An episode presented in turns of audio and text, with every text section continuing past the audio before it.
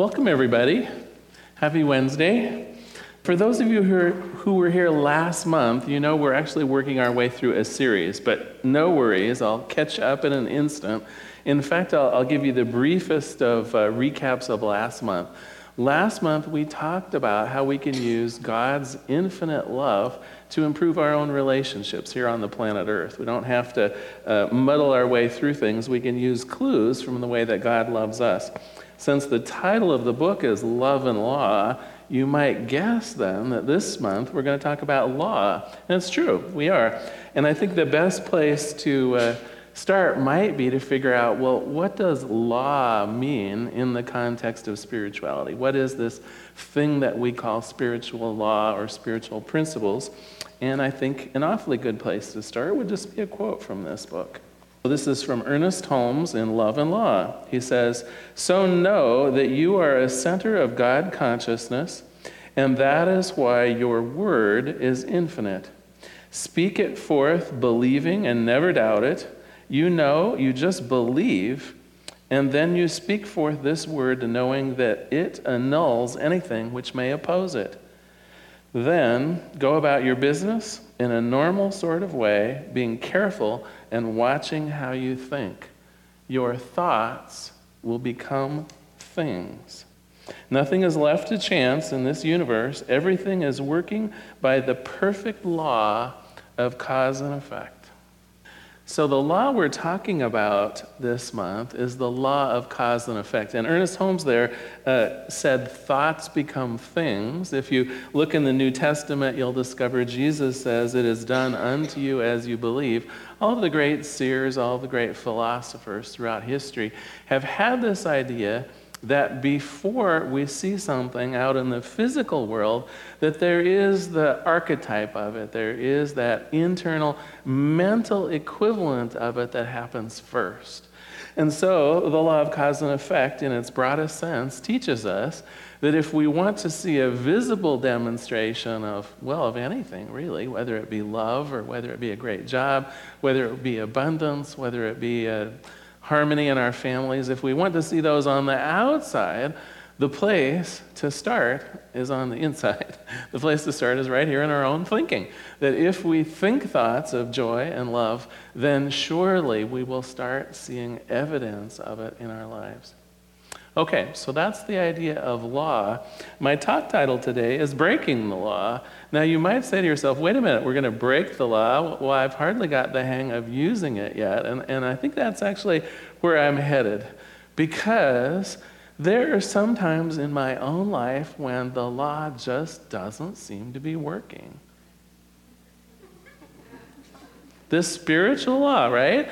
Here I am, a, a Science of Mind minister. My gosh, I've been standing up here on Sundays for, gosh, I think it's like seven years now, something like that.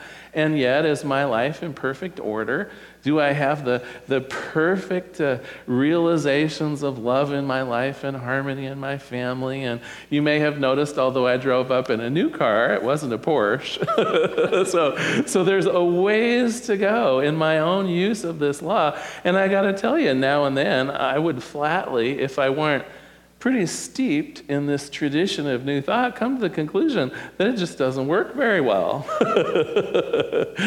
well, I've also come to a new conclusion recently. The reason it doesn't always work is because I'm always breaking the darn thing. And when I break the law, and, and, of course, you might say to yourself, well, if this is a spiritual law, you can't, you can't really break it. I mean, you're always going to be using it. So maybe a better way of saying that I'm breaking a law is that I'm not using it very well, that I'm kind of going at it a little bit haywire now and there. And I want to share a couple uh, in particular cases with you all, and I think you'll identify with them. But I think a better place to uh, start actually is with a joke. So, uh, this joke is about breaking the law. A couple's pulled over by the police, and the driver rolls down his window. The officer asks, uh, or excuse me, the fellow asks, What's the problem, officer? Well, you were going at least 75 miles an hour in a 55 mile zone. The man replies, Really? Uh, I'm pretty sure I was just doing 62, maybe 63. Don't be silly, says his wife, leaning over. You know you were doing 80. well, the man gives his wife a dirty look. And then the policeman says, I also need to give you a ticket for that broken tail light. Broken tail light? Oh my gosh, I didn't know about that. But his wife pipes up again. Oh, Harry, you know that light's been out for months now. the man gives his wife another dirty look. Peeking down a little further into the car, the policeman notices one other thing. I'm going to give you a citation for not wearing your seatbelt. Officer, I just took it off when you were walking up to the car so that we could speak more freely. Once again, the wife, what a thing to say, sweetie, you never wear your seatbelt. Keep your trap shut, says the man, really angry. And the policeman leans over into the car, faces the woman, and says, Ma'am, does your husband always speak so disrespectfully to you? Well, no, officer, only when he's drunk.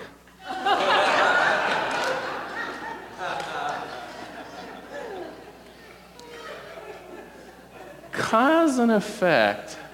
You know, I think that this idea of cause and effect might even be at work in a joke like that. Can we really get around cause and effect? I don't think so. But I do want to share with you some ways that I use it poorly, in ways which it uh, seems to me that either it's broken or I'm broken. First of all, I got to tell you, now and then I think I'm using it backwards.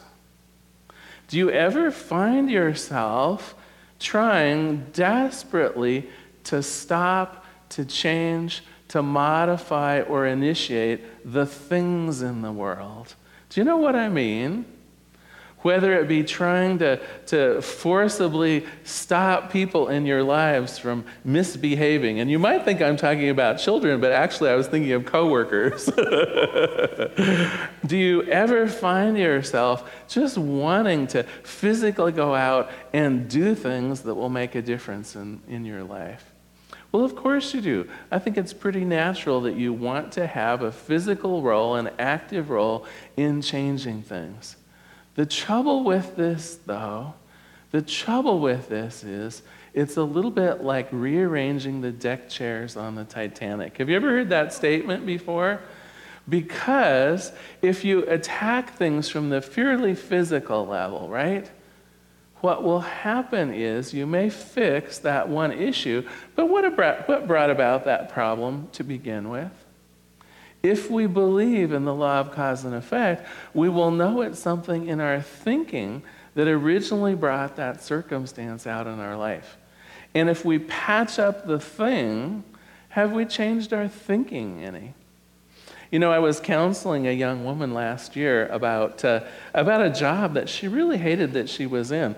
And we talked about it for some time and, and, and tried to go over well, what is it that she likes about a job and what is it that she didn't like about the job that, was, that she was in?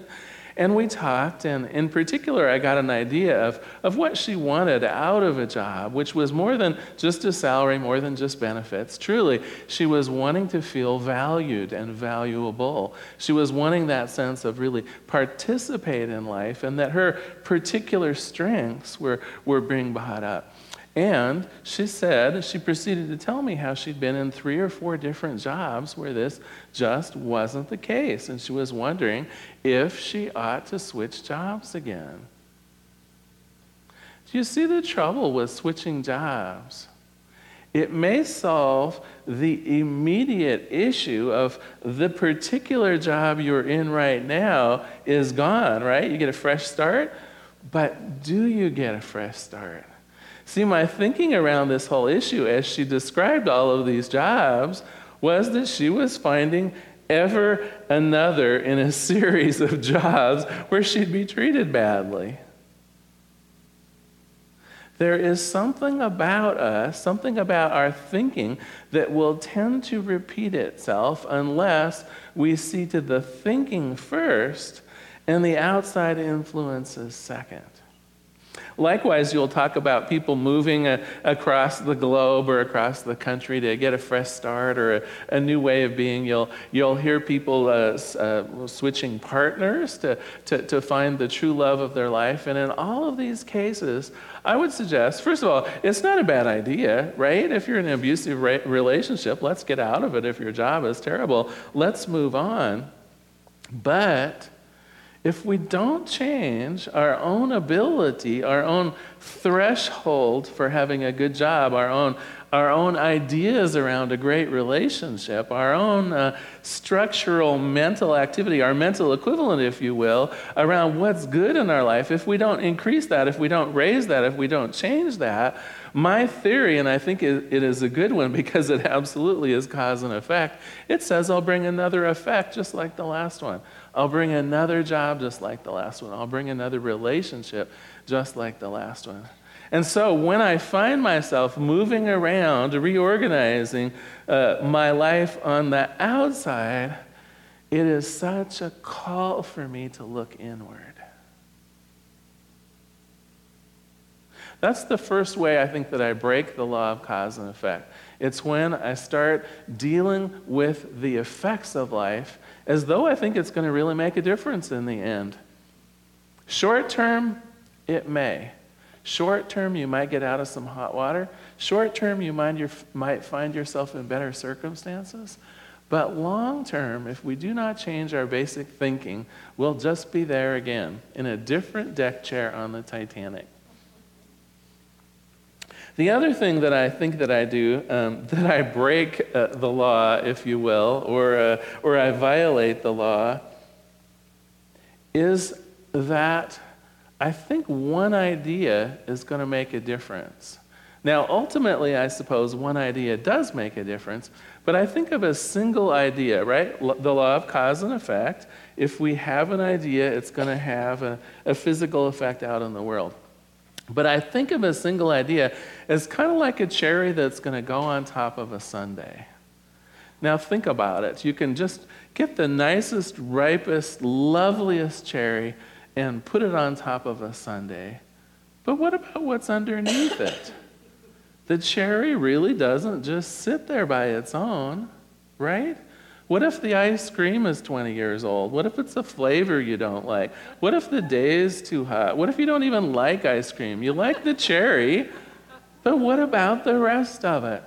And that, I think, is the other place where I tend to break, if you will, or not use very well the law of cause and effect because it is working on all of my ideas. All of the, the ice cream stuff that's underneath this cherry that I want to put on top of it. Maybe I have just the most beautiful idea of abundance or love in my life. And I, and I build such a lovely mental equivalent about it. I, I picture it in my head how, the, how a, a loving relationship might look like. You know, what, what we would say to each other, how it would, how it would be to spend uh, maybe Sunday afternoon afternoon with a loved one that where everything is honored and joyous. And you know, I have this lovely idea just summarized in a beautiful mental equivalent on my mind, and I think, there, phew, I can just release that, and the law of cause and effect will take care of it.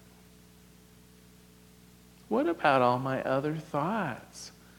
What about coming from a, a marriage that I witnessed as a child that didn't work out very well? What about some of the other relationships that I've had personally that didn't work out so well? What about my beliefs around the statistics that one out of three marriages fail? What, what about all of the, the heartache and trouble I see on TV around relationships? What about some of my early ideas of listening to my parents kind of fight about money and other issues? Do you think that somehow by putting this beautiful cherry on the top of all that, that I'm going to have an instant manifestation of a, a beautiful life of love and joy? Gosh, I wish it were true. But you know what? Equally, all of those thoughts are at work. Equally, all of my beliefs, all of my thoughts, all of my thought patterns are active in the law of cause and effect. And if I want to put this beautiful new cherry, this new idea, this new way of being, if this is what I wish to have active in my life, I got to do something about the rest of the stuff that's in there. I uh, brought along an exercise that I did in a financial freedom class about 10 years ago, and I wanted to share it with you. Um, the idea is it's one of those kind of two column exercises. And uh, the thesis for this particular exercise is what are the thoughts and beliefs that I have about being financially free and abundant?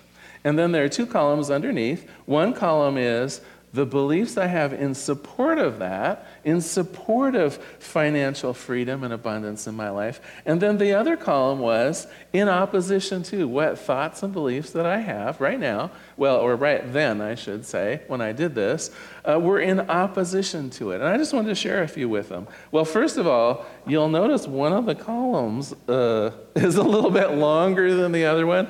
And I have to confess, I had quite a few beliefs in opposition to it. Listen to them.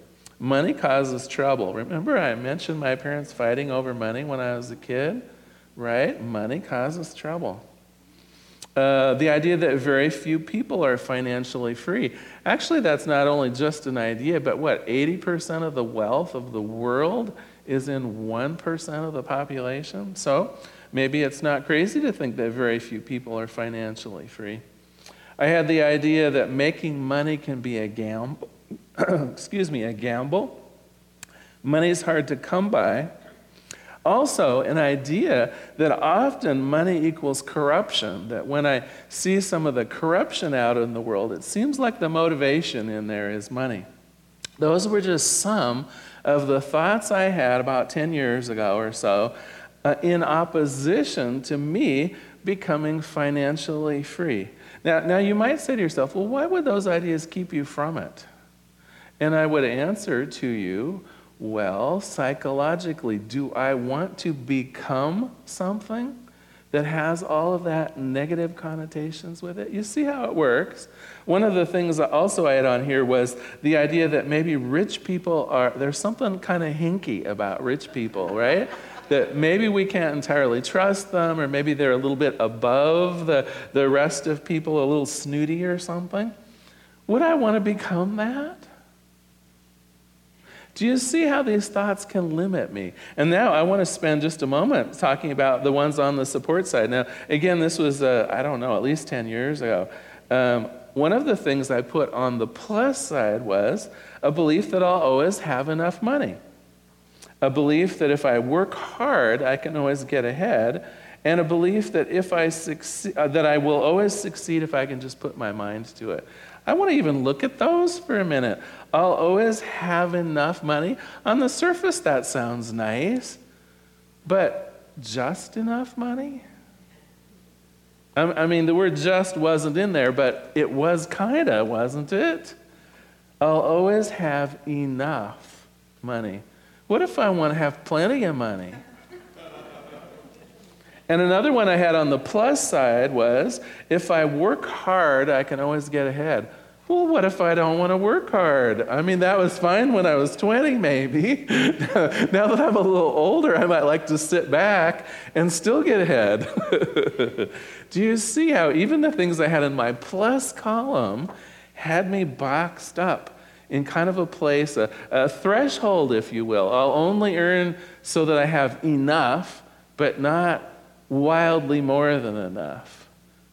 I'll always be sufficient, but not luxuriant. And to get there, I'll have to work hard.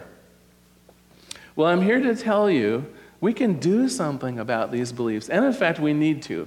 Because if all I'm simply going to do is add a belief on the top of it, that says Larry should be financially free and abundant, I still have all these things down here percolating in that law of cause and effect that's apt to bring me what I don't want to experience. So, how do we deal with these old ideas? How do we deal with ideas that, uh, that don't serve us anymore? You know, sometimes we glibly just say to forget them. Sometimes we say to ourselves, well, I'll just believe this new thing and the old thing will fade away.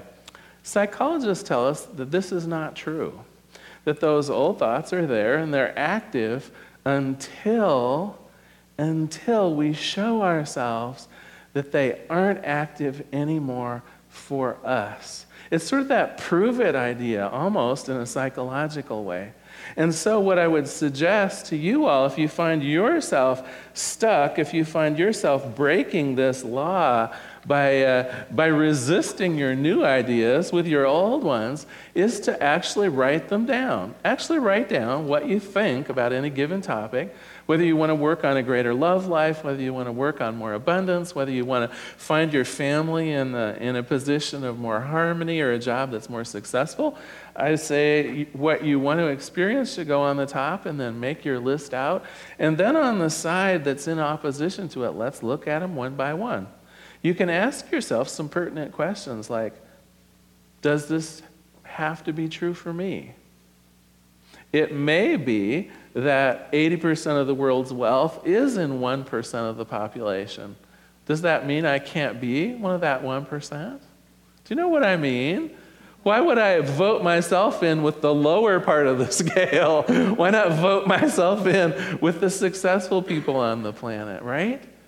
So ask yourself do these things have to be true for you? Ask yourself are they even true at all? Some of them I don't think are true at all. For instance, the idea that uh, uh, if I work hard, I'll get ahead. The other thing about the world's monetary supply, another one of those 80% things, 80% of the world's money is not tied up in labor. 80% of the world's money is tied up in passive forms of income, in real estate holdings, in stocks and bonds. 80% of the world's wealth has nothing to do with digging ditches and showing up on a job nine to five. That isn't to say that one doesn't have skill to work in financial markets. Well, of course, one does. But by the sweat of one's brow, that's not even where most of the world's money is. So as I go down my list, as one by one, I look at these old beliefs and say, wait a minute, is this even true? Does this have to be true for me? Does it have to be true for me now? Is there another way of looking at this? What my goal is to rephrase some of these same beliefs and move them to the other side of the chart turn something that before was standing against what you want to see in your life, and instead, by rephrasing it, by uh, reframing it, have it work for you instead. Maybe you can begin having affirmations, uh, something along the lines of uh, I'm part of the 1% that holds most of the money on the planet. Do you see what I mean? Do you see how we've taken something that would have been on the side against us, like, well, how am I ever going to become rich? Instead, we associate ourselves on the other side of the equation. Rather than thinking in, in, in my own case earlier about uh, loving relationships going haywire because of the arguing that I witnessed as a child and other things, instead I can say, there's no reason that I shall not have the most loving relationship on the planet, right? I don't have to be like my parents. Uh, you know, when I turned 16, I realized I didn't have to be like my parents.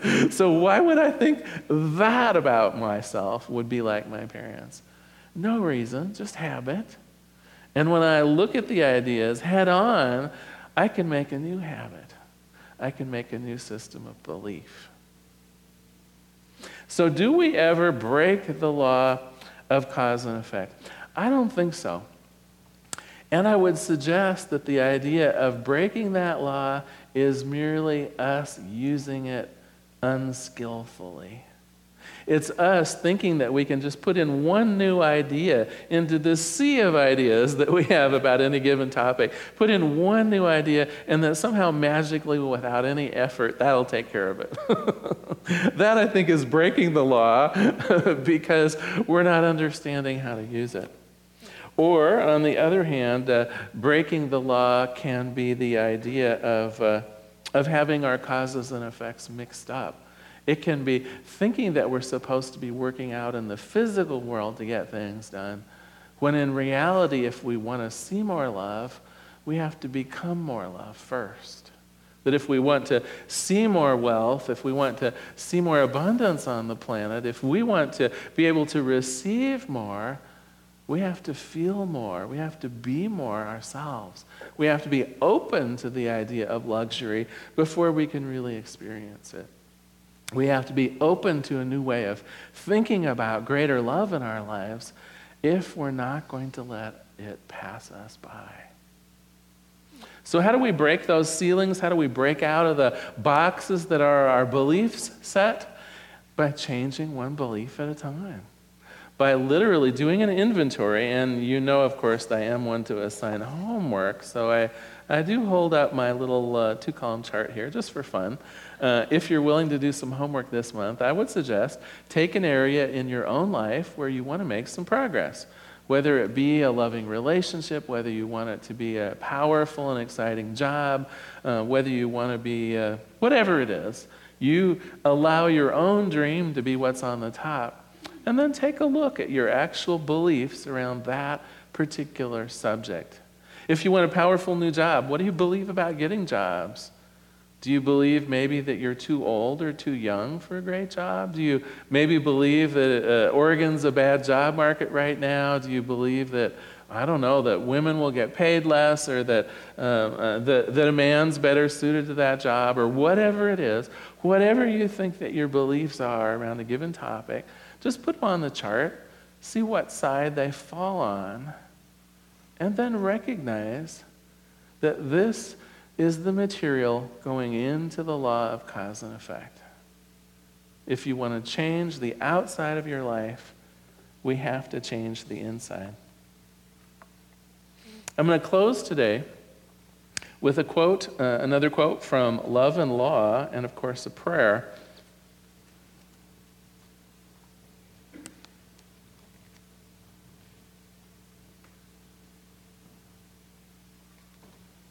Here's what Ernest Holmes says We have discovered that we love, excuse me, we have discovered that we live and move and have our being in what we call the infinite mind. It is an infinite, creative mind. And we have learned that this mind presses against us on all sides. It flows through us and it becomes operative creatively through our thinking. Your thoughts become things.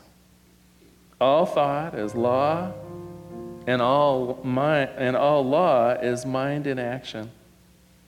The word that you speak today is the law which shall govern your life tomorrow. Let us pray. There is one power and one presence, one life and one love, one goodness of spirit. I call this thing God, but of course it goes by many names throughout the world. But there is only one. Just that one thing that encompasses all. Just that one mind that our own minds are part of.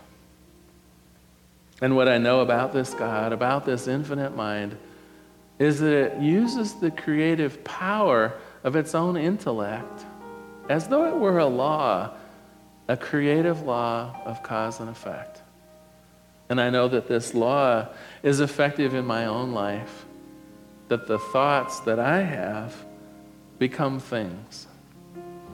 And as it is true for me, without question, I know it is true for each person in this room that each of us has that ability to pick and choose, to analyze, to suggest and improve our own thinking. So that that raw fuel that we put into the law of cause and effect will direct it towards our dreams will allow us to realize that which we truly desire. And whether that is more love more health more life more joy. Whatever our heart's desire is, it will be so. That is the promise of the ages. That is the promise of Jesus, the master teacher, of Ernest Holmes, of so many other saints and sages, that it is done unto us as we believe. I'm simply grateful for this knowledge of how it works. I'm grateful for the presence of God showing up in my life through the power of my own thinking and the power of my own heart. In gratitude, I let it be, and together we say, and so it is. Thank you for being here tonight. Thanks so much for being here.